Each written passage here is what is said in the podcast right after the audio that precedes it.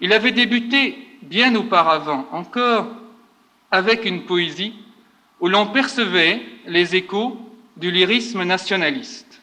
Il est curieux, par exemple, d'entendre les vers du chant belge, où Brecht fait l'éloge des soldats allemands occupant notre pays au cours de la Première Guerre mondiale. Il avait, précisons-le, 17 ans à l'époque. Aux frontières, le meurtre, les combats, les villages en flammes. Mais la nuit, ce rougeoiement gagne la Belgique, se reflète au miroir des champs sur la campagne au loin fleurit. Le tonnerre de l'artillerie gronde, sourdement recouvert par le son du tocsin. Jour et nuit, tout au long du travail du printemps sur le gras cimetière de la vieille Flandre. Quand de la mer commence à sourdre le printemps par les champs et les routes en groupes qui foisonnent, les soldats allemands marchent par prés et fermes. Armés de herses légères, de charrues fouisseuses, ils ouvrent et brisent les mottes de glaive qui sautent, jettent à pleine main, toutes gonflées par la chaleur de leurs fusils, le grain bruissant sur la terre qui le reçoit comme un époux.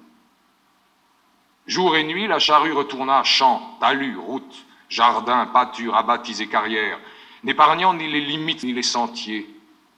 La charrue maîtrisée par la poigne allemande pénétrait jour et nuit le terroir ennemi. Et dans les champs levait le grain.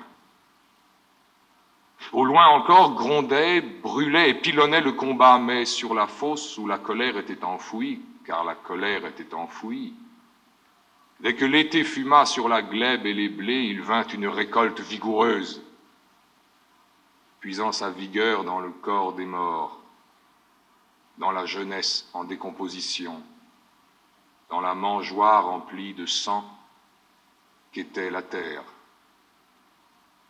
Les mains unies dans le sacrifice d'amis et d'ennemis morts, en silence, haussent la vie en fleurs au bienfait du soleil. Le champ de repos, la pourriture et la mort donnent dans ce pays qui respire bien étalé au rayon du soleil le pain de Dieu à des vivants victorieux.